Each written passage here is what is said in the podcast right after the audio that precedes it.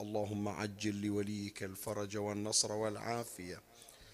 وانصره نصرا عزيزا وافتح له فتحا يسيرا وهب له من لدنك سلطانا نصيرا. رب اشرح لي صدري ويسر لي أمري واحلل عقدة من لساني يفقه قولي. يا كاشف الكرب عن وجه أخيه الحسين.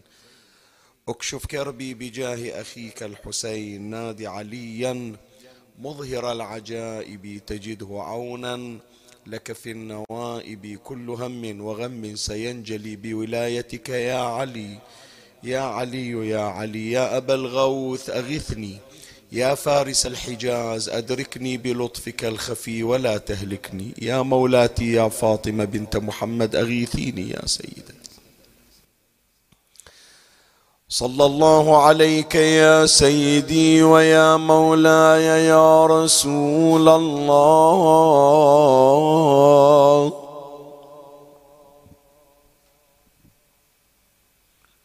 صلى الله عليك يا نبي الله وعلى أمير المؤمنين علي. وعلى ابنتك فاطمة وعلى ولديك الحسن والحسين. وعلى آلك الطاهرين يا رحمة الله الواسعة. ويا باب نجاة الأمة. يا ليتنا كنا معكم. فنفوز فوزا. عظيما. يا غريب يا مظلوم كربلاء. أتبكي على رسم البدارة ثهمدي. عفته الليالي وهو كالوشم في اليد. وتصبو إلى تذكار مسرح لذة. وملعب أفراح لشاد لشاد وأغيدين لك الويل فاعزب عن ضلالك واتخذ من الوجد سربالا. لحزن مجدد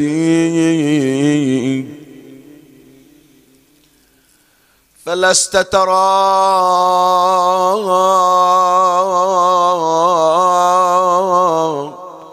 والله ما عشت فادحا. بأعظم من رزء النبي محمد. دعته إلى علياء علياء نفسي. وعزى به التوحيد. كل موحد.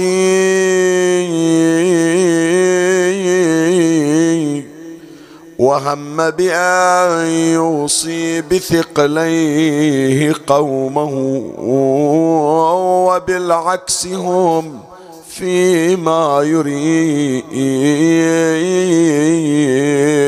بمرصدي. وهم بأن يوصي بثقليه قومه وبالعكس هم فيما يريد بمرصدي وقال أناس ظل يهجر أحمد وقال أناس ظل يهجر أحمد ونجم هوى ما ظل بل وحي مرشدي زووا صنوه عن حقه ورقوا على منابره يهذون. هذي المعربدي إلى القضاء فانقضت الشهب للثرى لتشييعه في بالتناش وفرقد. قضى نحبه أبو إبراهيم يا ويل عليه يا رسول الله. قضى نحبه فلتلتحي بالافتقاده أرامل كانت منه في خير مقصدي.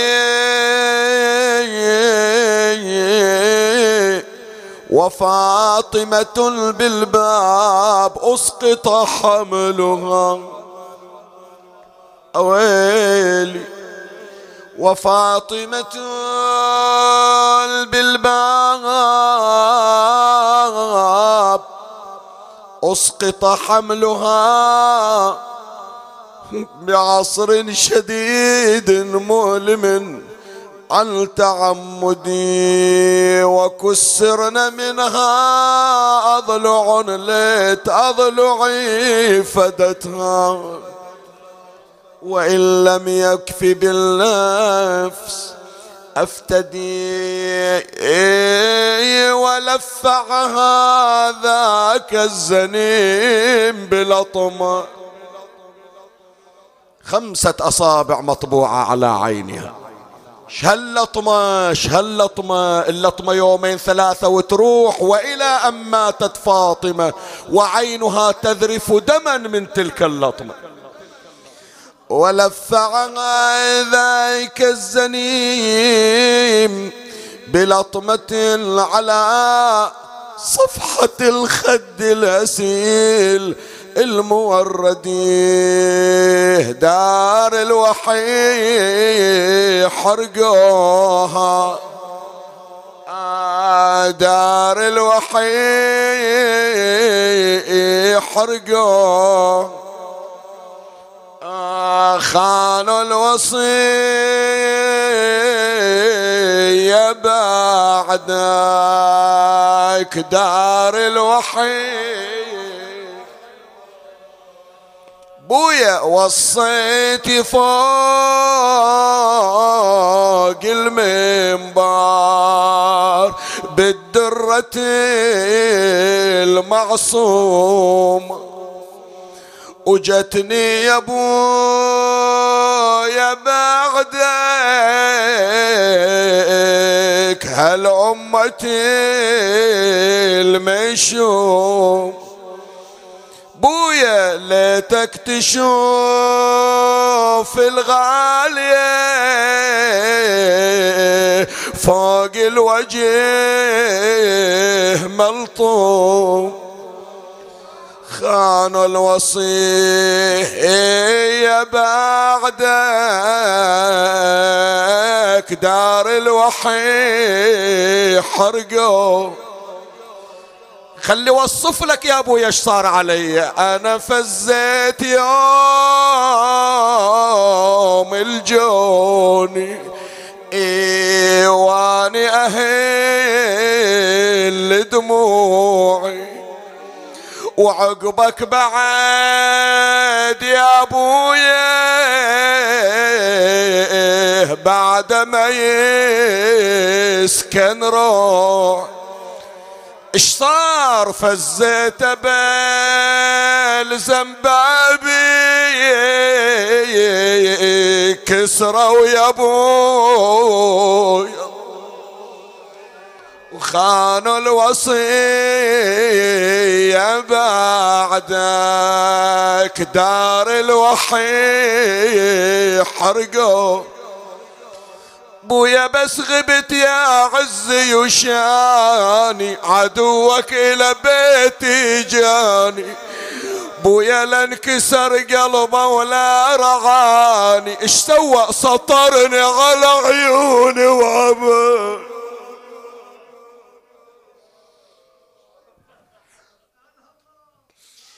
إنا لله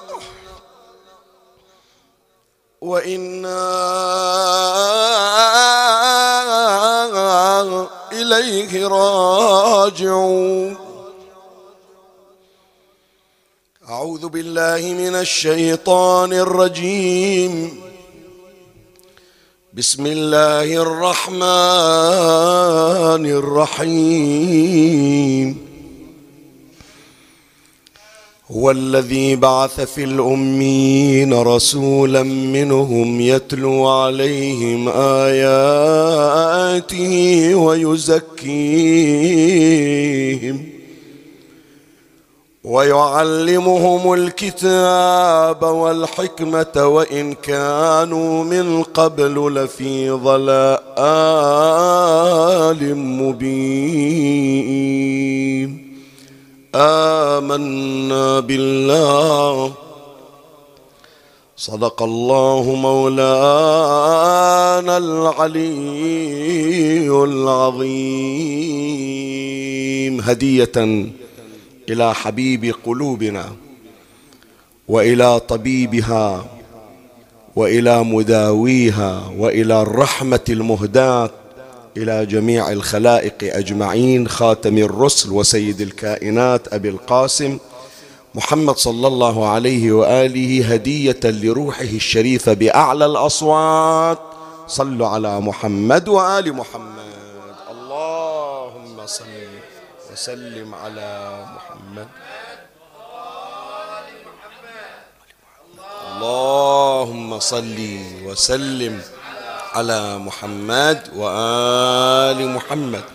اللهم صل وسلم على محمد وآل محمد. كنت قد ابتدأت منذ الليلة الماضية سلسلة أسأل الله تبارك وتعالى أن يقذف فيها البركة والرحمة فهي مختصة بتلخيص سيرة الحبيب المصطفى صلى الله عليه وآله. ونحن أحوج ما نكون للتعرف على سيرته والاستنارة مما مر في هذه الحياة المباركة الشريفة. وقد حاولت جاهدا أن ألخص حياة رسول الله صلى الله عليه وآله مما يسبق الولادة إلى ما بعد الشهادة. ولا يفوتني وقد سمع الأحبة الذين يتابعون منذ, الليلة الماضية أنه ينبغي أن يصحح العنوان لهذه المناسبة من وفاة رسول الله صلى الله عليه وآله إلى شهادة رسول الله صلى الله عليه وآله. لأنه التوفي والوفاة يحدث للشهيد ولغير الشهيد بل حتى للنائم. الله يتوفى الأنفس حين موتها والتي لم والتي لم تمت في والتي لم تمت في منامها. إلا أن هناك خصوصية إلى رحيل رسول الله صلى الله عليه وآله. فقد يتبادر للوهلة الأولى حينما نسمع عن وفاة رسول الله صلى الله عليه وآله أنه فارق الحياة حتف أنفه. دون سبب يؤدي إلى قتله. والحال أن رسول الله صلى الله عليه وآله مات مقتولا مسموما. وهذا ما أشارت إليه مصادر المسلمين سنة وشيعة أن هناك محاولات لقتل رسول الله صلى الله عليه وآله. نعم يبقى أنه من هو القاتل؟ هل هي تلك المرأة اليهودية التي وضعت له السم؟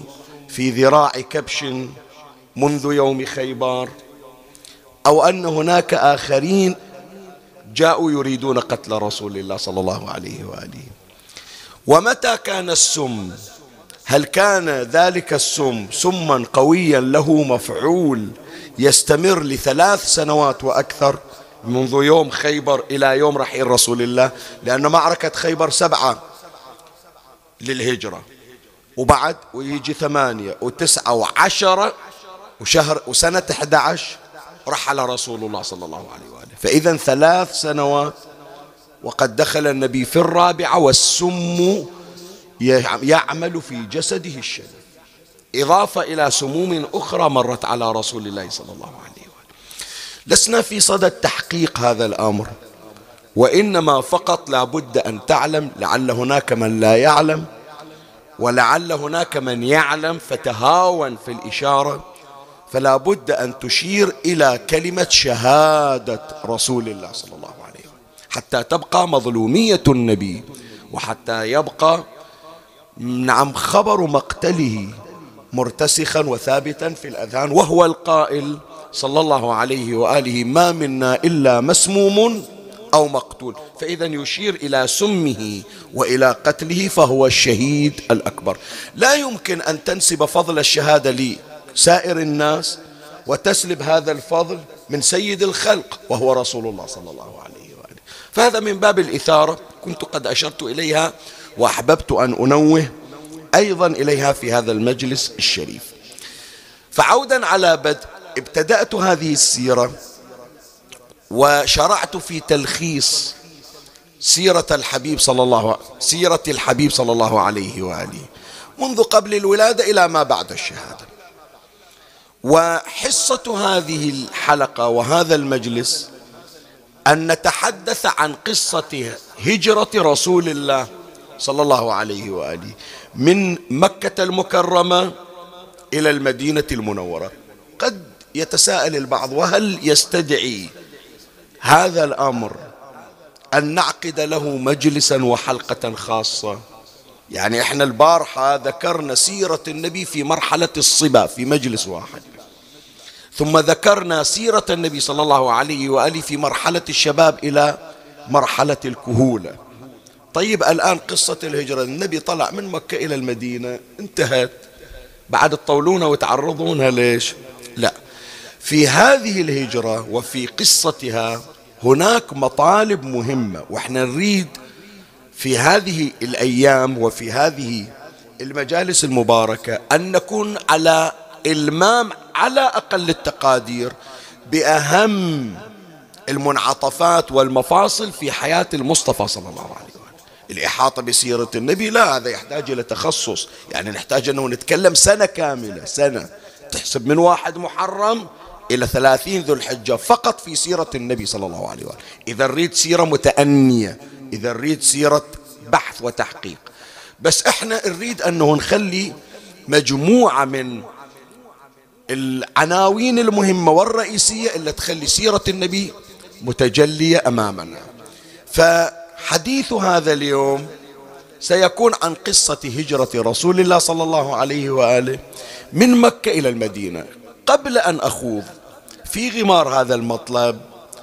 هناك مطلب في محاضرة البارحة في مأتم كرباباد الشرقي اللي يتابعون وياخذون كل المحاضرات يعرفون أنه كان مطلب ينبغي أن نشير إليه ولكن الوقت داهمنا فلم نستطيع أن نغطيه. في هذا المجلس سوف أجعل المحاضرة من هذين المطلبين. المطلب الأول ما مر على رسول الله صلى الله عليه وآله من مشقات الدعوة. أنت تتصور النبي وأنت اليوم تحيي ذكرى رحيله وشهادته. أول ما اجى وصدع بالدعوة النبي ماخذ راحته. لو لا تعرض إلى الصدمات وتعرض إلى المواجهات منذ اللحظة الأولى. هذا أريد أخليها قدام عينك.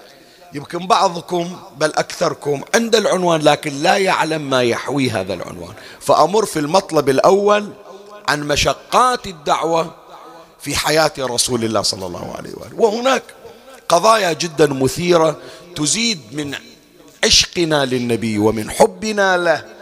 وهي من الأمور الخافية على الكثيرين خصوصا لأبنائنا وأطفالنا سوف أنوه إليها في المطلب الأول. وبعد هذا في المطلب الثاني أتحدث عن قصة الهجرة وما جرى فيها. هذا تلخيص لبحث هذا اليوم. وصلوا على محمد وآل محمد.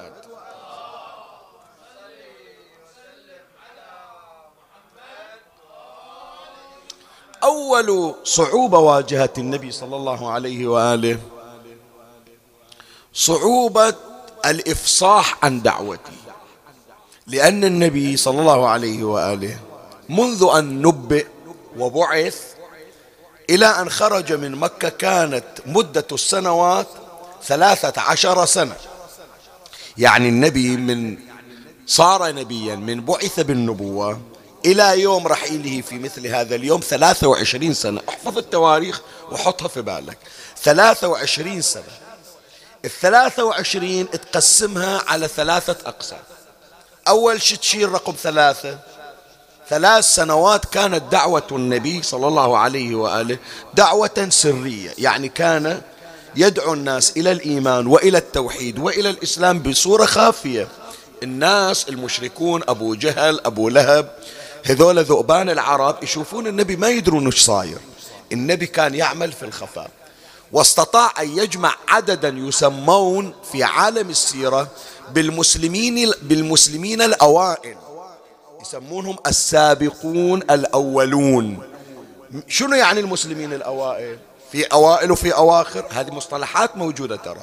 في مسلمين أوائل في مسلمين بدريون في مسلمون من أهل بيعة الشجرة في مسلمون من أهل العقبة في مسلمون يسمونهم الطلقاء يقسمونهم.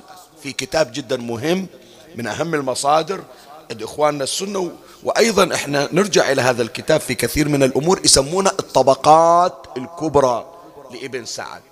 يقسم أن المسلمين من اللي أول واحد أسلم كم أعمارهم منو من النساء مروا عليهم. زين. في ثلاث سنوات النبي صلى الله عليه وآله كان يمارس دعوته بخفاء يسمونها الدعوة السرية. عقب ثلاث سنوات نجي إلى قسمين. غير قلنا 23 سنة تصير عندنا تالي عشر سنوات وعشر سنوات. عشر سنوات في مكة ويا الثلاث 13 سنة. ومن انتقل النبي صلى الله عليه وآله إلى المدينة المنورة وبقي فيها مع هذه المعارك وهذه الغزوات وهذه الحروب إلى أن فارق الحياة هذا اليوم شهيدا مسموما عشر سنوات. فإذا كلها 23 سنة. 13 في مكة مقسمة على ثلاث دعوة سرية وعشر سنوات دعوة إجهارية علنية ثم بعد هذا عشر سنوات في المدينة المنورة. هذا جل حياة رسول الله صلى الله عليه وآله بعد أن بعث ونبئ. زين إحنا الآن حديثنا وين؟ في مكة المكرمة. ثلاث سنوات جمع عددا من المسلمين ثم جاءه الأمر بأن تكون الدعوة بصورة علنية وهو الذي عبر عنه القرآن الكريم فاصدع بما أصدع يعني شنو؟ يعني بعد خلاص الآن مو بالخفاء لازم ذول الأشخاص اللي هم أكثر الناس خطورة تواجههم بالعلن وتعرض عليهم الدعوة بصورة علنية فالنبي صلى الله عليه وآله يوم إجاه الأمر بأن, بأن, بأن يصدع بالدعوة يبدب منه ينتقل إلى منه يروح أولا إلى الطائف إلى نجران إلى المدينة إلى برا إلى وين لو يبدي وين فجاءه الأمر. فأنذر عشيرتك الأقربين. الآن سيبتدئ النبي صلى الله عليه وآله بمواجهة شرسة. شوف الجمال في أسلوب المصطفى صلى الله عليه وسلم. والمصطفى هو سيد الجمال والكمال. ما اجى بالشدة ما اجى بالقسوة. مع العلم ذولا عبرت عنهم مولاة الزهراء بذؤبان العرب. بس هذا عملية امتصاص الحدة إذا المترقبة. أهل البيت هكذا هم. إلى زمن الأئمة المتأخرين الإمام الهادي والإمام العسكري. إذا واحد يريد يعاملهم بشدة يدعون إلى التلطف إليه وامتصاص الحدة الموجودة عنده. بالله عليك أنا أقول لك اليوم عندك واحد يسب النبي. هذا تعطيه قطرة ماء أو تعطيه قرصة خبز؟ هذا تعزمه ببيتك؟ واحد يسب علي بن أبي طالب يسب فاطمة الزهراء. يشرف بيتك أنه تخليه يقعد على فراشك زين بالله عليك شخص مثل أبو جهل. شخص مثل أبو لهب. شخص مثل أمية بن خلف. شخص مثل عقبة بن أبي معيط. شخص مثل العاص بن وائل السهمي. هذول القاذورات هذه. هذا النبي يروح يسوي لهم عزيمة. شرفك يعني يقول لكن رسول الله بعد. رسول الله. وإنك لعلى خلق عظيم. فثلاثة أيام النبي صلى الله عليه وآله أقام مأدبة ودعا إليها هؤلاء. ذول الأشخاص اللي هم عشيرة النبي صلى الله عليه وسلم. النبي طبعا لا تنسى. النبي مو من الأثرياء النبي معدم. حتى لما أراد أن يتزوج بخديجة قاطعنها نساء قريش. وسبب المقاطعة وتزوجت بيتيم أبي طالب لا مال له. زين شلون النبي قدر يأكل ذولا؟ بعد هو. النبي صاحب الكرامات والمعاجز. فلهذا, فلهذا ورد بأن النبي صلى الله عليه وآله أمر عليا بأن يذبح كبشا. بعضهم يقولون لبن وخبز. الطعام الطعام تشوفه يلا يكفي اثنين ثلاثة. تشوف انت الطعام كله صاير مثل ما نقول إحنا بصينية واحدة قصعة واحدة. لكن يأتون ويأكلون ثلاثة أيام ولا ينقص من الطعام شيء ببركة النبي محمد. صلى الله عليه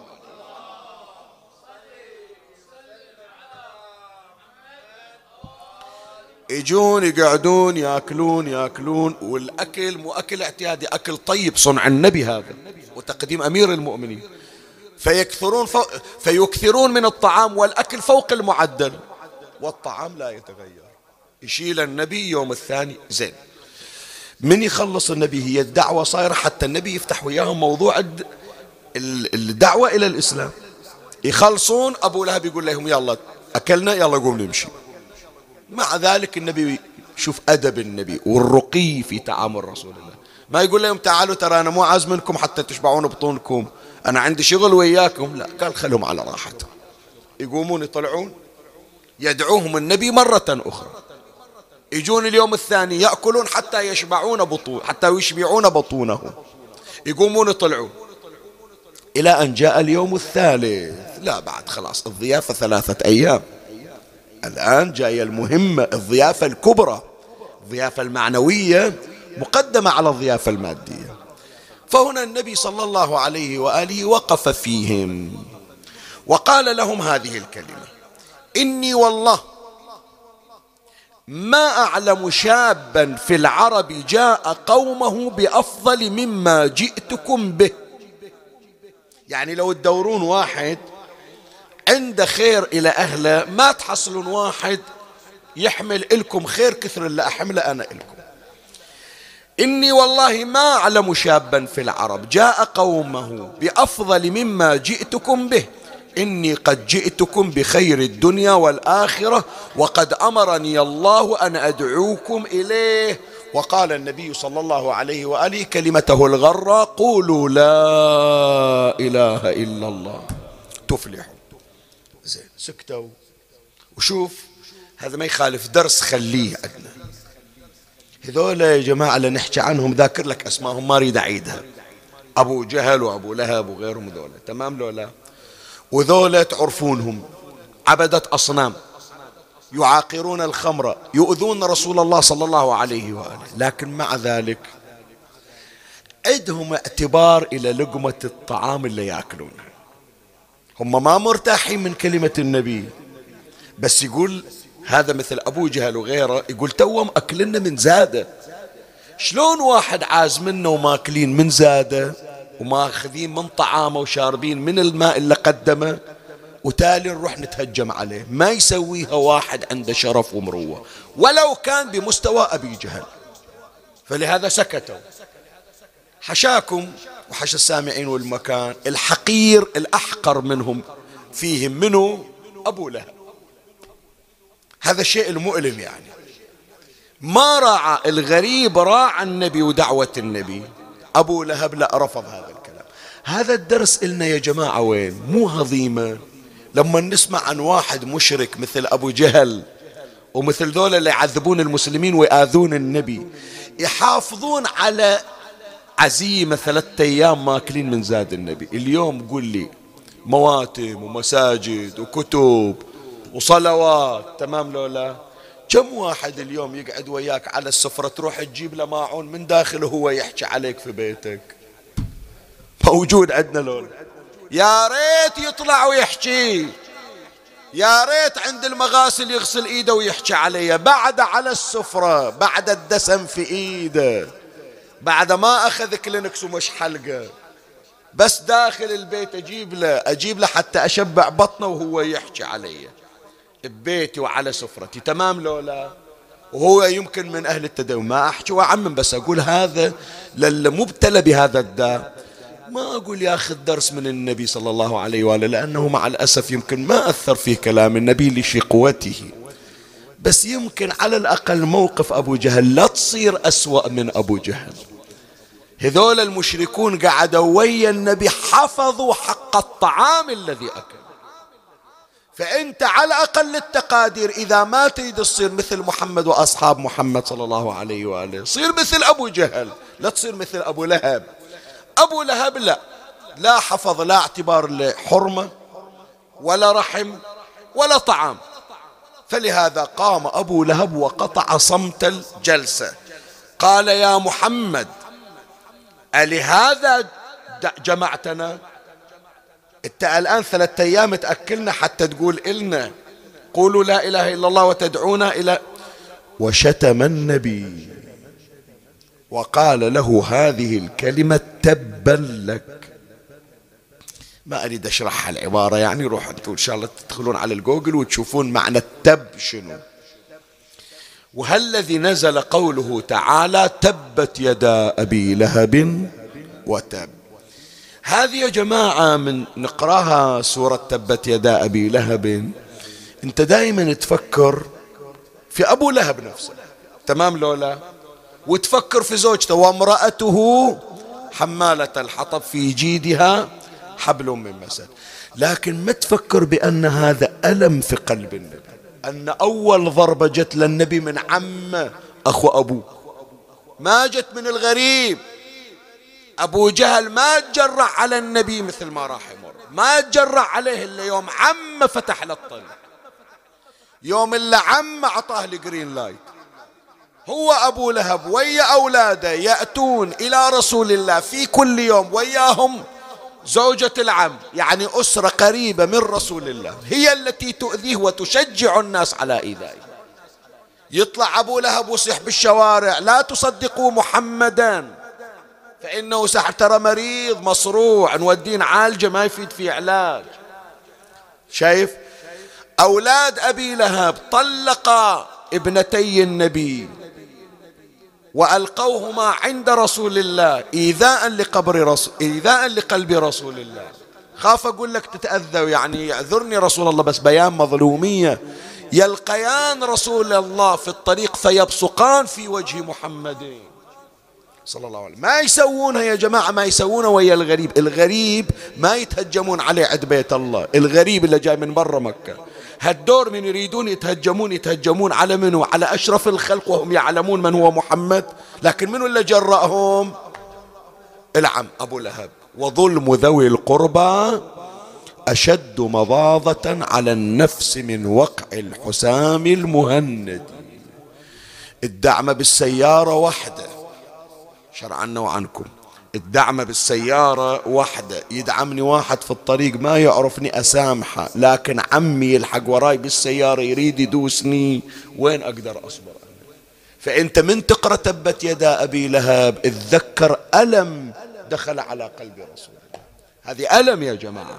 مو قضية أبو لهب قضية الأذى الذي لاقاه النبي صلى الله عليه وسلم. فهذه واحدة من صور المشقة التي واجهت النبي. يوم الإنذار. بعد. إجا مشق إجت مشقة ثانية. وهي مشقة الإسراء والمعراج. إحنا نقرأها قصة الإسراء والمعراج 27 رجب. تمام لو لا؟ زين ما بعد الإسراء؟ هذا قليل يتعرضون إليه. ما بعد الإسراء؟ يعني النبي خلص رحلة الإسراء وعرج به إلى السماء وانتهى ثم عاد. تدري المشقة اللي مرت على النبي شنو؟ أولا أول ما لأنه القضية مو فقط أسري به لا مأمور. النبي صلى الله عليه وآله مأمور أن يخبر الناس أنه أسري به إلى بيت المقدس. سبحان الذي أسرى بعبده ليلا من المسجد الحرام إلى وين؟ إلى المسجد الأقصى الذي باركنا حوله. الآن مو والله سافرت بروحك يا محمد وخلاص بينك وبين جبرائيل لا خبر الناس. شوف الآلام اللي مرت على النبي. أول ما خبر منه إلا آمنوا بدعوته. إلا آمنوا بدعوته قال لهم يا جماعة ترى البارحة أنا سافرت. وين سافرت؟ قال رحت إلى بيت المقدس ورجعت. ما خبرهم عن المعراج إلا إلى الخواص فيما بعد. خبرهم أول شيء عن الإسراء. قال رحت بيت المقدس إلى فلسطين صليت هناك ورجعت. بعض من الذين أسلموا وآمنوا بدعوة رسول الله. من سمعوا قالوا يا محمد اللي يسافر إلى بيت المقدس يحتاج شهر يلا توصل الناقة مالته إذا أطردها. يعني على سرعة يوصل شهر ويرجع شهر. الرحلة شهرين إذا كانت مستعجلة. أنت في ليلة في نص ليلة رحت وجيت إذا كذبت علينا يا محمد تركوا دين النبي. شو تقول؟ فارتد جماعة من المسلمين لما سمعوا بخبر رسول الله. بالله عليك إذا جماعة لآمنوا بوصلون وراء انقلبوا عليه. تريد أبو جهل يصدق؟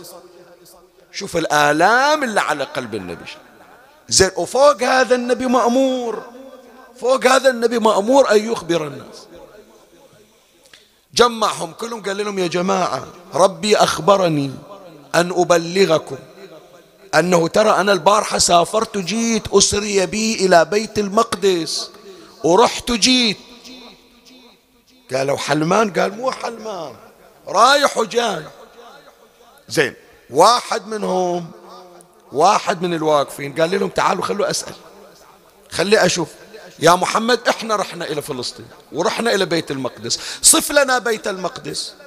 قال النبي أول ما تدخل هذا الباب على يمينكم كذا على شمالكم كذا في من النوافذ كذا في من الأساطين كذا في من الأروقة كذا كأنما فيلم بروجيكتر مشغل قدامهم هذول قالوا صدق محمد صلى الله عليه وآله. الجماعة المشركون قالوا لا إيش دراكم؟ يمكن واحد راح بيت المقدس قعد وياه محمد. وأخذ أخبار بيت المقدس قال النقل اللي يقوله مو مال سماع مال واحد معاين. قالوا ما نصدق. قال زين. أنا أعطيكم أدلة. أنا أعطيكم أدلة. شنو الأدلة؟ قال الأدلة هك بتجيكم. اليوم باكر اليوم باكر توصل قافلة. فيها أبو سفيان. راجع من الشام. وحدة من نياقة واحد من جمالة بتشوفون ايده اليمين مكسورة. بعد أنا رحت لأبو سفيان هذا أنا وياكم أنا. غير تقولون أنا ما طلعت من مكة؟ أبو سفيان اليوم باكر يوصل واحد من الجمال اللي عنده إيده اليمنى مكسورة. قالوا شلون مكسورة؟ قال لأنه لما أسري بي مع جبرائيل على البراق سمع الجمل أو مر عليه دفيف البراق فنفر الجمل وانكسرت يده اليمنى. أنتوا انتظروا إلى أن تطلع باكر القافلة مالت أبي سفيان واسألوه وتأكدوا والجمل أحمر في المقدمة هذا شكله هذا الجمل مو غيره. اشتردون بعد؟ قالوا موعدنا باكر. يوم الثاني وصل أبو سفيان. كل هالجمال تمشي أكو جمل أعرج يمشي ويطيح على إيده اليوم أول ما إجوا تعال تعال أبا سفيان. الجمل هذا من عقدته أعرج قال لا هذا أصحى جمل. شفي مكسورة إيده؟ قال مر علينا شيء فسمعنا دفيفة فنفر الجمل فانكسرت يده اليمنى. قالوا صدق محمد.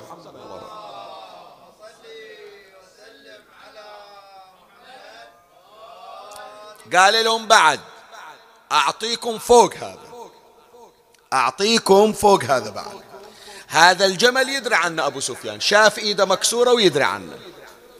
يوم اللي انكسرت إيد الجمل شفته له قال شفته. قال أعطيك شيء ما تدري عنه. وروح اتأكد موجود لو لا. قالوا شنو يا محمد؟ قال ما عندكم ماعون حاطين فيه ماي؟ مغطينه إذا عطشتون تشربون من عنده؟ قالوا إيه؟ قال ما صبحتون من الصبح ولا الماي قاصر؟ الماعون مغطى لكن الماي قصر. عدل لو لا؟ قالوا عدل. إيش درك؟ قال أخبركم شو اللي خلى الماء يكسر. جاء جمل من هذه الجمال فرفع غطاء الإناء وشرب حتى استكفى ثم أرجع الغطاء بفمه. والجمل هو هذا الجمل. روحوا شوفوا هل هو ند أو لا. كلهم عطاش الجمال إلا هذا ريان لأن شرب من مايكم إلا مغطين هذا ما يدرون عنه. فجاءوا وتفحصوا الإناء فوجدوا قبل كما قال النبي ثم تفحصوا الجمال وجاءوا للجمل الذي أشار إليه رسول الله فوجدوه نديا قد ارتوى من الماء الذي شرب فعلموا صدق نبينا محمد صلى الله عليه وسلم.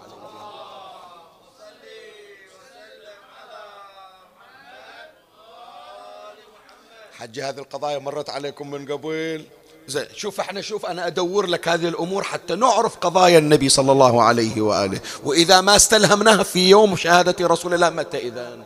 فلهذا أنا حريص أن أن تشبع في هذا اليوم بأكبر كم وحجم من معلوماتك عن رسول الله صلى الله عليه وآله. زين ابتدأت مشقة أكبر من هذه.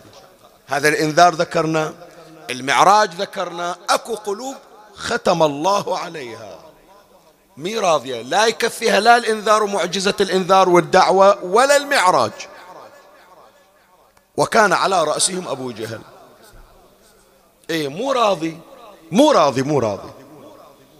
قال له التالي وياكم أنا مش أجيب لكم بعد أكثر من اللي جبت؟ فقالوا له يا محمد إن كنت تزعم بأن لك قدرا عند ربك فإن كل نبي يأتي بآية. وين هي الآية مالتك؟ قال الآية مالتي أنتوا إيش تبغون آية؟ ولهذا يا إخواني لو يجينا واحد ويقول بأنه أنا نبي لو يجينا واحد ويقول أنا إمام شلون نصدقه؟ مو يجي يقول والله أنا جايب لكم معجزة هذه معجزتي لا. يطلب منك أنت اختار المعجزة التي تقنعك. مو هو يروح يسوي له شغلة ويا سحر ويا جان ويا كذا ويقول تفضل هي معجزتي. تفضلوا هذا قدر خليه تفتح الغطاء ولا فيه عمل؟ استويت أنا صاحب معجزة. لا. المعجزة من شرائطها أن تكون حسب ما يريد الخاص شو اللي يقنعك؟ قل لي. أنا كل شيء الله جعله رهن إشارة. فلهذا هم قالوا له وين آيتك يا محمد؟ المعجزة مالتك وين؟ قال أنتوا اختاروا المعجزة اللي تريدون. أشدهم ليش النبي صلى الله عليه وآله يقول إن لكل نبي فرعون وفرعون هذه الأمة أبو جهل. أعظم من فرعون أعظم من فرعون. صدق يعني من أقول لك أعظم من فرعون فعلا أعظم من فرعون. فرعون قال أنا ربكم ال... ما نكر الله ما قال قال الله عالي لكن أنا أعلى من عنده. هذا يقول الله ماكو. شو تقول أنت؟ زين. قال له شو اللي يقنع؟ قال لا أقنع منك يا محمد حتى تشق القمر إلى قطعتين. القمر هذا اللي تشوفه تقصه نصين. إذا شفت استوى قطعتين ذيك الساعة أنا أؤمن لك وأخلي جماعتي كلهم يؤمنوا. هذه المعجزة التي هي محل إجماع كل المسلمين بل من الضروريات مثل ضروريات مثل ضرورية الإسراء والمعراج. أن تعتقد بأن القمر قد انشق إلى رسول الله صلى الله عليه وسلم. قال له شوف مو ألحين. أخليها إلى ليلة 14 في الشهر حتى يصير القمر كله بادر والكل يشوف مو بس أنت تشوف. ويا جماعة شنو الأصعب؟ القمر إذا صار حجمه صغير في عين الرائي لو صار أكبر. قطع الأكبر أكثر صعوبة في حسب النظر.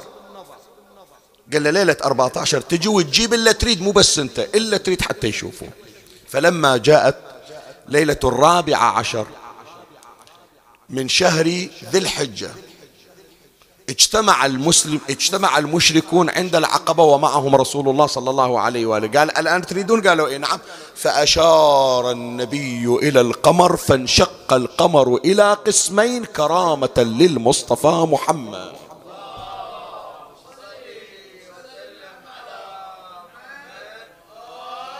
فلما انشق القمر إلى قطعتين نزل جبرائيل على رسول الله صلى الله عليه وآله بقوله اقتربت الساعة وانشق القمر.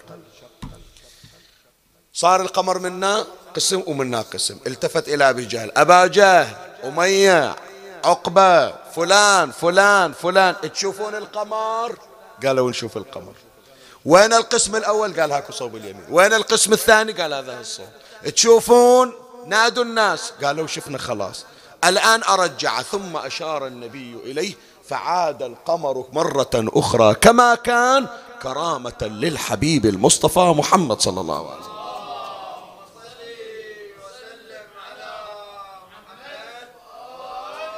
إيش تبغون بعد؟ هذا اللي طلبتونه سوينا وقدام عينكم. تآمنون قالوا ما نآمن. إيه ليش ما ن... قال حتى يأتي من سافر من قومنا فنسألهم هل رأوا كما رأينا أم أنك سحرتنا بسحرك إيش درانا يمكن قصيت علينا؟ أنت ساحر.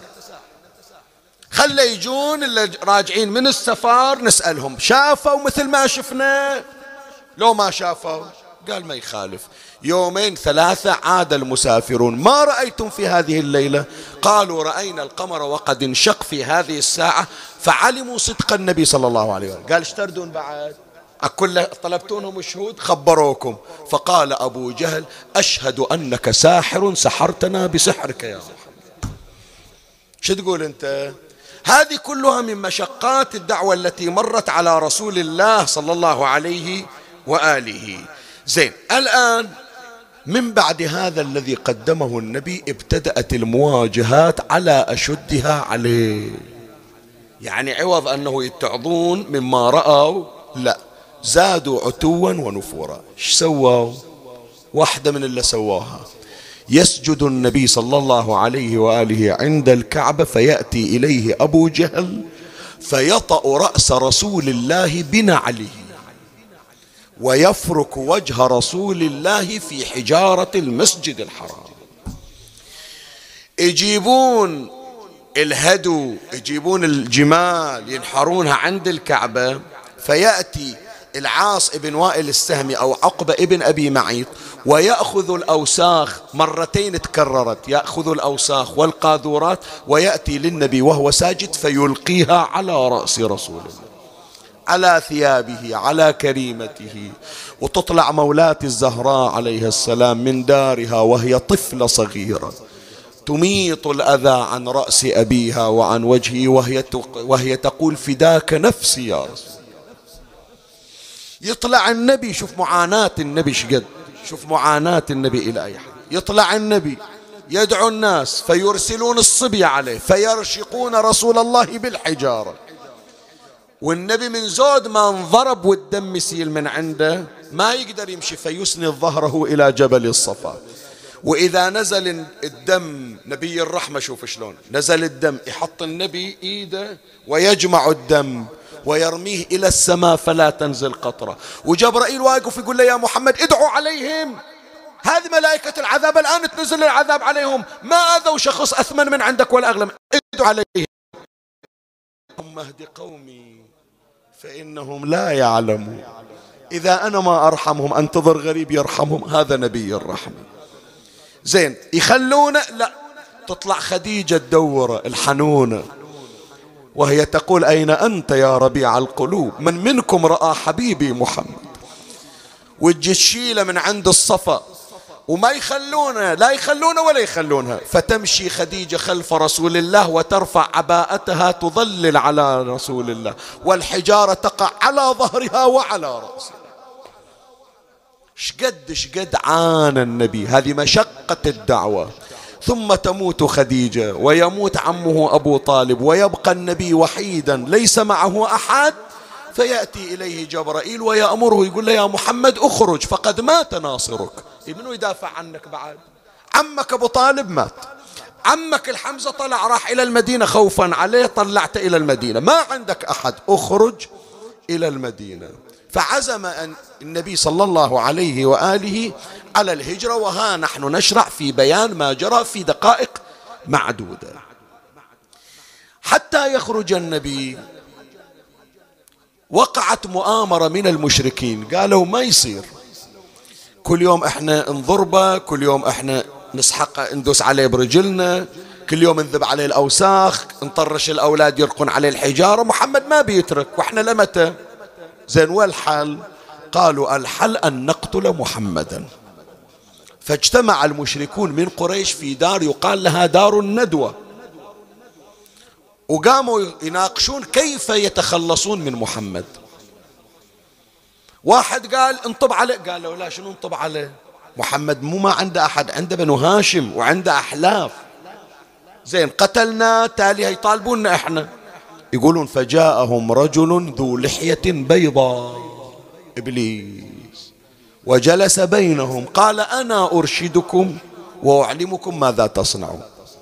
إيش نسوي؟ قال هجموا عليه هجمة رجل واحد. وقطعوه بالسيوف إربا إربا. فيضيع دمه بين العرب. منو اللي ضربه ما ندري. منو اللي تسبب بقتله؟ ما ندري. يطالبون منه ويخلون منه. قالوا نعم الرأي رأيك. يدورون ما شافوا. فعلموا بأنه الشيطان. فقرروا تلك الليلة أن يهجموا على النبي ويدخلون عليه ويرسلون عليه أربعين شيطانا من الشياطين. يضربون محمدا ضربة واحدة حتى يخلطوا لحمه بعظمه. ولما قرروا ذلك نزل جبرائيل على رسول الله صلى الله عليه وآله بقوله تعالى وإذ يمكر بك الذين كفروا. ليثبتوك يثبتوك يعني شنو؟ يسجنونك. أو يقتلوك أو يخرجوك يطردونك بر مكة. ويمكرون ويمكر الله والله خير الماكرين. الله منجنك لا تخاف. فهنالك جاء النبي صلى الله عليه وآله إلى أمير المؤمنين عليه السلام. قال له يا علي الليلة تبيت على فراشي. قال له ليش يا رسول الله؟ قال له ترى راح أطلع. وأنت تقضى ديني إذا طلعت من مكة أنت قاضي ديني وأنت منجز عيدتي.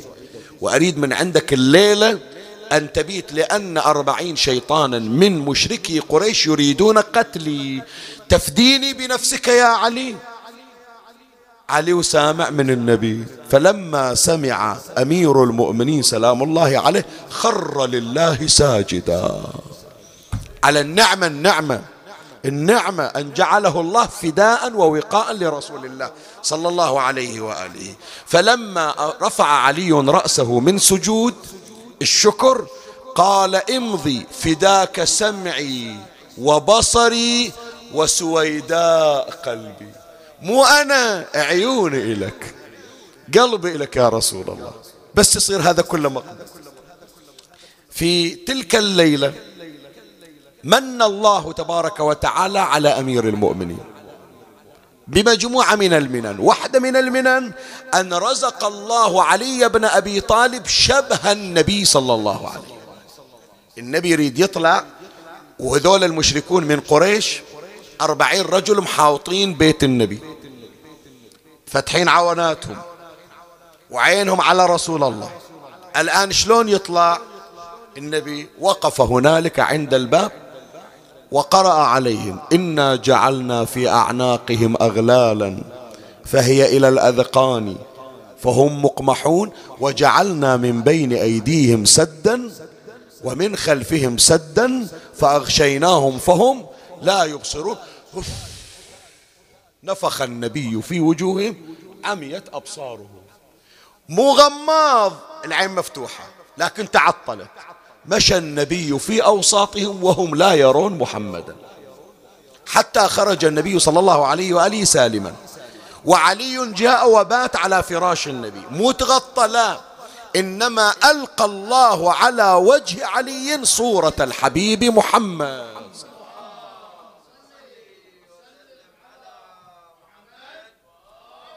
من مشى النبي رجع البصر إليهم. زين وصاروا ينظرون هذا محمد هذا وجه محمد مو علي مو ما يعرفون علي. ألقى الله عليه شبه النبي صلى الله عليه وآله. بعد المنة الثانية على أمير المؤمنين من الله. في تلك الليلة الله عز وجل أوحى إلى جبرائيل وميكائيل. خلي أقرأ لك الرواية. أوحى الله إلى جبرائيل وميكائيل. إني قد آخيت بينكما وجعلت عمر أحدكما أطول من الآخر. بس ما تدرون منو الثاني أطول عمره من الأول؟ جبرائيل عمره أطول لو ميكائيل عمره أطول. فأيكما يؤثر صاحبه بالحياة؟ الرواية فاختار كل واحد منهما الحياة. جبرائيل يقول لميكائيل خلني أنا أبقى وإنت موت. ميكائيل يقول خلني أنا أبقى وإنت موت. أطني العمر الأطول. فأوحى الله إليهما ألا كنتما كولي علي؟ آخيت بينه وبين محمد صلى الله عليه وآله فبات على فراشه يفديه بنفسه ويؤثره بالحياة. يعني حطح عمره إلى رسول الله. شوف فاهبطا. اهبطا إلى الأرض فاحفظاه من عدوه. الليلة يا جبرائيل والليلة يا ميكائيل. تخلون السماء تخلون الملك العلوي تخلون عالم الملكوت. شغلتكم تنزلون إلى الأرض تحفظان علي بن أبي طالب. فنزل جبرائيل وميكائيل. جبرائيل عند راس علي ميكائيل عند رجلي علي. وجبرائيل يقول بخ بخ لك يا علي. من مثلك؟ بخ بخ من مثلك يا ابن أبي طالب؟ فقد باه الله بك الملائكة. اللهم صل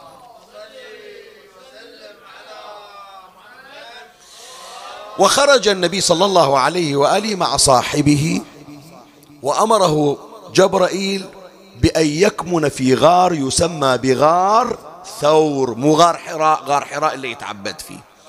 وكان المشركون بعد ذلك في اليوم التالي قالوا محمد ما طلع وإحنا خبر محمد عدنا فانقضوا على الدار فجاءوا وإذا به علي بن أبي طالب عليه السلام فقرروا قتل النبي فاجتمع المشركون وخرجوا يبحثون وجعلوا معهم دليلا يقتص أثر النبي صلى الله عليه وآله. من طلعته من البيت يشوف آثار النبي وين واصلة؟ إلى أن وصلوا إلى غار غار ثور. فلما وصلوا إلى غار ثور تفاجأوا بأن هناك نسيج عنكبوت. النسيج مال العنكبوت يحتاج إلى سنة يا الله يصير هالقد. زين هذا مستحيل واحد دخل والنسيج العنكبوت موجود. لأنه لو إلا دخل من يومين أو من يوم من البارحة يعني العنكبوت يحتاج إلى سنة يا الله ينسج مثلها. فإذا أكيد ما دخل. فوق هذا هناك عش فيه حمامتان بريتان. وقد باضتا في ذلك العش. ومن عادة الحمام البري أنه لا يبيض إلا في المكان الذي يطمئن أن البشر لا يأتي إليه خوفا على بيضه. فلو واحد جاي ما تبيض. زين. هذولا من وقفوا قالوا معقولة محمد دخل؟ سئلوا الدليل قال أما الأثر فأثر محمد. لكن هذا نسيج العنكبوت مال سنة على الأقل. كيف صار؟ شلون دخل محمد من بين النسيج؟ شلون ما طارت الحمامة ما يصير. إذا محمد ليس موجود. قال واحد لا. نقطع النسيج وننظر من تحته. فلما أشرفوا إلى الأرض وكان صاحب محمد صلى الله عليه وآله يخاف أن يبصروه والنبي يقول له لا تحزن إن الله معنا. هنالك لما أطرقوا حجب الله أبصارهم كرامة لمحمد بن عبد الله صلى الله عليه وسلم.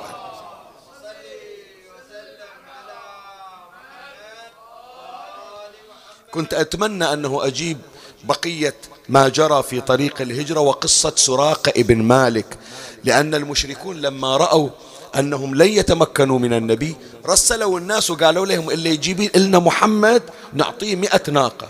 فواحد اسمه سراقة ابن مالك خرج يبحث عن النبي صلى الله عليه وآله طمعا في المئة. هذه صارت إلى معجزة وكرامة. إن شاء الله إذا وفقنا في مجالس أخرى نشير إليها ونكتفي بهذا المقدار.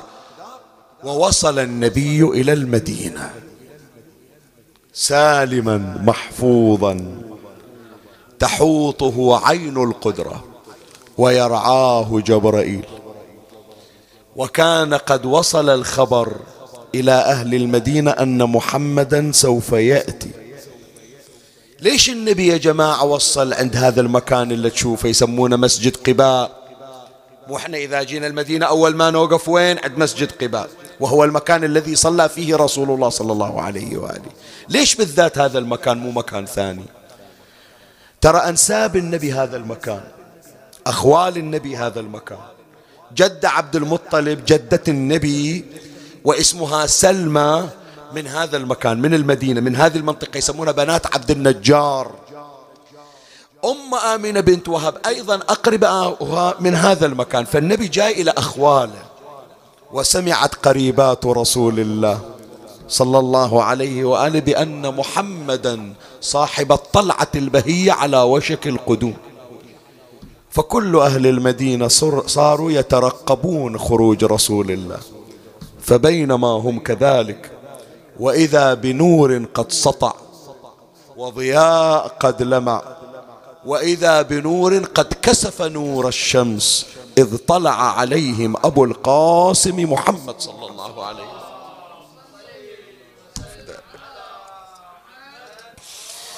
فلما رأينا نساء بني النجار جمال الطلعة المحمدية صرنا يضربن الدفوف وينادين بأصواتهن طلع البدر علينا من ثنيات الوداع. شنو ثنيات الوداع؟ هذا مكان اللي يودعون الحجاج لأنه طريق مكة. هو النبي جاي من عند هذا المكان كلهم ينتظرون. طلع البدر علينا من ثنيات الوداع. وجب الشكر علينا. ما دعا لله داع. أيها المبعوث فينا. جئت بالأمر المطاع جئت شرفت المدينة. مرحبا يا خير داع. سموا ذلك اليوم يقولون أيام بيضاء على المدينة. وهو أبيض أيام أهل المدينة يوم دخول النبي إليها. من الأيام البيضاء على المدينة يوم زواج فاطمة الزهراء يوم من الأيام البيضاء على المدينة يوم ولادة الحسن والحسين من الأيام البيضاء على المدينة يوم المباهلة. ومثل ما موجود أيام بيضاء على المدينة هم موجود أيام سوداء. اليوم اليوم اليوم من أسود الأيام على المدينة.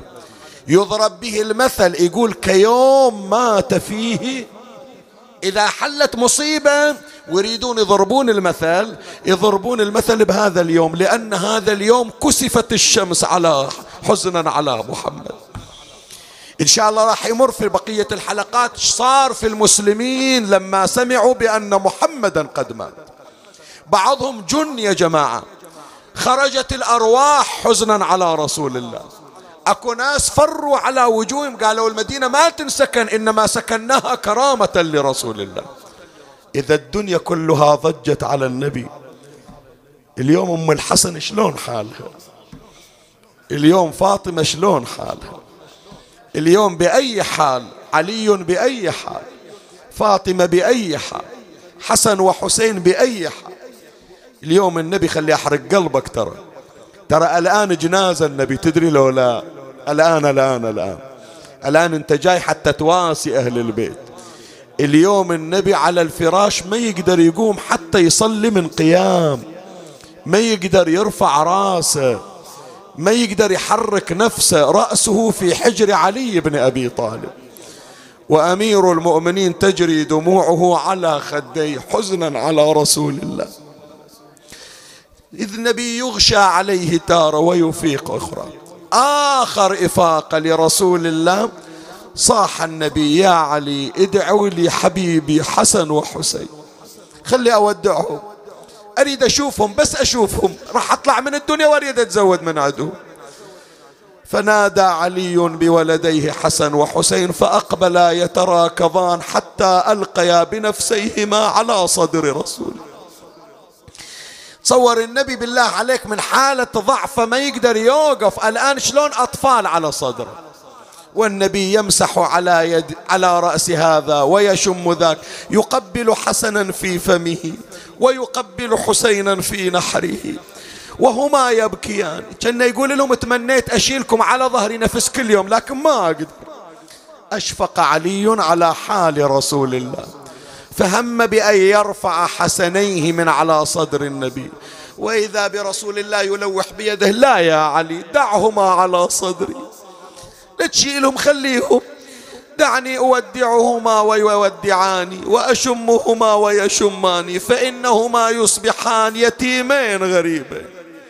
جاية المصايب عليهم جاية أمهم تنضرب أبوهم يجرونه يركضون حفاة خلف أبيهما. خليهم الآن يتهنون وياي. بقيا على صدر النبي.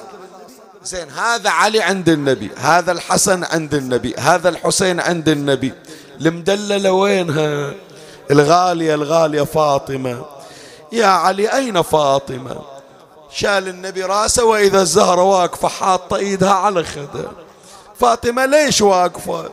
تعالي تعالي حتى تكتمل الأسرة كلنا قاعدين. أرادت مولاتي الزهراء عليها السلام أن تدخل شيئا من السرور تقول أسليه أخفف عليه. ما أهيج حزانه فلهذا قالت مولاتي فاطمة وأبيض. يستسقى الغمام بوجهه ثمال الأيام عصمة للأرامل. تطوف به الهلاك من آل هاشم فهم عنده في نعمة وفواضل. النبي من يسمع هالبيتين يفرح يتذكر عمه قالت خلي الآن أغير حزن النبي إلى فرح. كان يقول لها فاطمة راح الفرح راح. العز اللي عايشة فيه راح يا فاطمة. قال يا فاطمة لا تقولي هذه المقالة فإنها مقالة عمك أبي طالب. ولكن قولي وما محمد إلا رسول. قد خلت من قبله الرسل أفإن مات أو قتل انقلبتم على أعقابكم. ومن ينقلب على عقيبي فلن يضر الله شيئا. وسيجزي الله الشاكرين. فاطمة أنا ماشي عنك يا فاطمة. لما سمعت أجهشت بالبكاء قال هبط للبواكن شعب قلبي يا حزين. لازم يا زهر اليوم عزك. تفقدينا وثوب المصيبة عقب عيني. تلبسينا وملك يكسرون العدا بالباب ضلعي. أويلي طاحت على أبوها تقلب دمع سجاب. إن كان ضلعي يكسرون بصاير الباب. بويا وصل وصل كرار بيا. وصل أصحاب لا حد علي يجتري يا قرة العين. منو يوقف على بابي يا أبويا؟ منو يشيل أولادي؟ من ولا إذا سمع الحسين يبكي يقول سكتيه ما علمتي أن بكاءه يؤذيني. هذا الحسن مكسور قلبه من يجبره.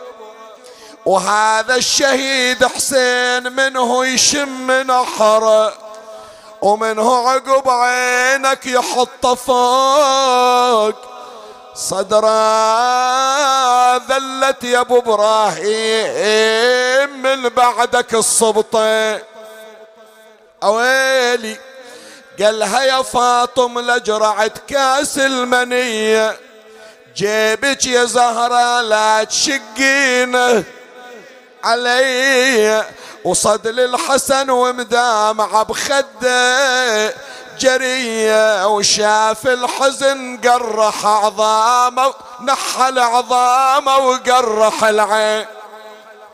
قام يسكت أولاده قال له يا عقلي ذوبت قلبي من بجاك ونادى يا أبو الحسنين بالله سكت ابنك. علي ودعتك الله يا علي والملتقى. وين؟ هناك وشبكت الزهرة على رسول الله بليده من هالقصيدة ينتظرون هالبيتين. اليوم إذا ما سمعتهم ما كان مسامع وفاة النبي. لن واحد على الباب يتخفى بكلامه ينادي يا هالبيت النبوة والإمام. بل ادخلوني على المظلل. بالغمامة أطلب الرخصة من النبي سيد الكون. سمعني صوتك. صاح النبي قومي يا زهراء وافتح الباب. هذا الذي ما يهاب من حاجب وبوا يم الحسن هذا المفرق بين. الاحباب وبس الله الله عقب عيني بحسن. خليك يا أبويا. خليك يا علي عند أبويا. حسن حسين خليكم على صد. أنا اللي متعود أوقف على البيبة. أنا المدافع عنكم. وإجت فاطمة عند الباب. من الطارق؟ شخص يريد الدخول على رسول الله. قالت إن رسول الله مشغول عنك. خلوه يودع أولاده. قال لها فاطمة تعرفين من أنا؟ قالت من أنت؟ فقد قف والله منك شعر جسدي وارتعدت منك فرائصي. قال يا فاطمة أنا ملك الموت. يا الله أمرني ربي أن أقبض روح محمد ولكن قال لي يا ملك الموت لا تدخل حتى تأذن لك فاطمة. فاطمة تقول قبضه الله قبض رأفة. ليش عمي تبكي؟ ليش؟ وين راح قلبك؟ اليوم الملائكة تستأذن على فاطمة. عقب يومين فاطمة ورا الباب تصرخ يا رسول الله. هكذا يصنع بحبيبتك فاطمة. دخل ملك الموت دخل معه جبرائيل. يا محمد العلي الأعلى يقرئك السلام ويخصك بالتحية والإكرام ويقول لك إنك إن لم ويخيرك بين البقاء في الدنيا أو الرحيل إلي. التفت النبي إلى جبرائيل قال يا جبرائيل ما تقول؟ قال يا محمد وللآخرة خير لك من الأولى ولسوف يعطيك ربك فترضى. فقال النبي يا ملك الموت امضي لما أمرت به وويلا. أريد صوت يطيب قلب الزهرة اليوم. هنالك جبرائيل عن يمين النبي ميكائيل عن شمال النبي رأس النبي في حجر علي. وملك الموت شرع في قبض روح محمد. أين المنادي ونبيه؟ أين المنادي ومحمدا أخذ جبين رسول الله يتصبب عرقا.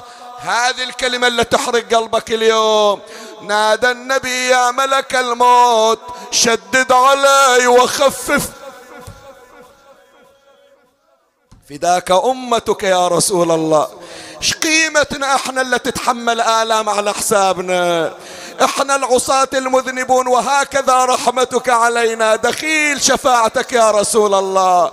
وأخذ ملك الموت يشرع في قبض روح النبي وفاطمة تدق باليدين على صدرها. إذ أشرق النور من جبينه فاضت روح محمد. أين الصارخ ونبيا أين المنادي ومحمدا؟ تصارخ الحسنان خرج علي من الرداء. نادى في المسلمين عظم الله أجوركم في نبيكم. تناول روح رسول الله مسح بها وجهه. وقعت فاطمة مغشا عليها. تلام أم حسين اللي يفقد مثل محمد يلام ما فتحت عيونها ولا جسد النبي ممدود على المغتسل. وعلي واقف عن جسد النبي ورسول الله يتقلب كيفما شاء الغاسل. وقفت على المغتسل قالت شوية شوية عليه أبو حسين هذا الحنون راح دير بالك عليه. وقامت تحكي ويا ابوها إلى كل بنت حنون. إلى كل بنت حنونه دخلت المغتسل وشافت أبوها ممدود قدامها. وقالت يا أبويا يا ريت أنا الممدوده وأنت سالم. اسم الله على طولك يا جمال الهاشمية. على المغتسل ممدود يا خير البرية. أويلي. هذه النواعي النواعي القديمة طور البحارنا القديم. يا مرتضى اكشف لي عن الوالي وجماله وشيل الجفن عن غرته تودعه عيال هذا الحسن مكسور قلب انظر الحاله وهذا الشهيد حسين عبراته جري. ويلي عليكم فاطمة أريد البيت هذا أنتم اللي تقرونه. يلي تغسل والدي وين العمامة؟ فوق المنابر ما حلا حلو الجهام اشتردين قبل انتشيل خليت ودعا اليتامى منا بعد للبيت ما نرتجي الجي. اويلي فاطمة روح قاعد استريحي قالت أول أوصيك. بهداي قلب جسم أبو إبراهيم بهداي. وأنت يا ابن عباس بالهون اسجب الماء طول على المغسل شعبني وفتت حشاي. ممرود قلبي وموحش الدنيا علي. فاطمة تريدين شي؟ ترى مننزل أبوك. قالت لعلي كم قبر حفرت؟ قال قبر واحد بعد أكثر. قالت سو قبر ثاني ويا أبويا حتى تدفنوني ويا مالي حاجة في الدنيا بعد. يلي تحفرون القبر وسعوا مكانه. وبهداي عن رأس القلب سفر وجفان ولا يعز راح عنا ولا يجانا منا بعد للبيت ما نرتجي الجي. أويلي يلي تهيلون الثرى دفنوني ويا. ما أقدر أشوف البيت خالي من محيا. قشرة تراه تصير عيشتنا. بليه ألا من مولاد ونبيه قضى نحبه فلتنتحب لافتقاده أرامل كانت منه في خير مقصدي يا الله اللهم صل على محمد وآل محمد. أمن يجيب المضطر إذا دعاه ويكشف السوء أمن يجيب المضطر إذا دعاه ويكشف السوء أمن يجيب المضطر إذا دعاه ويكشف السوء يا الله اللهم بنبيك نبي الرحمة محمد إلهي بجاه أمير المؤمنين علي إلهي بحق بضعة النساء فاطمة إلهي بالسيدين الريحانتين الطاهرين الحسن والحسين إلهي بالأئمة المعصومين يا رب العالمين. تفضل علينا في هذه الساعة واعتق رقابنا من النار.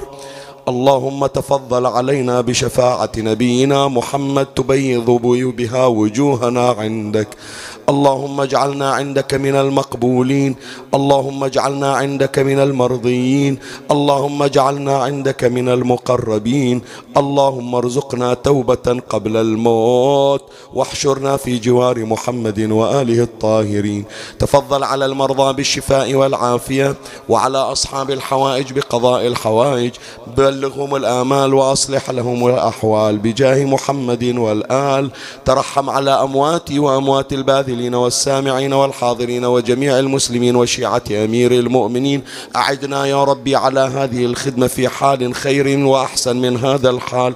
وإلى أمواتي وأمواتكم ولمن مات على الإيمان. ومن لا يذكره ذاكر نهدي ثواب هذا المجلس. وثواب سورة الفاتحة تسبقها صلوات.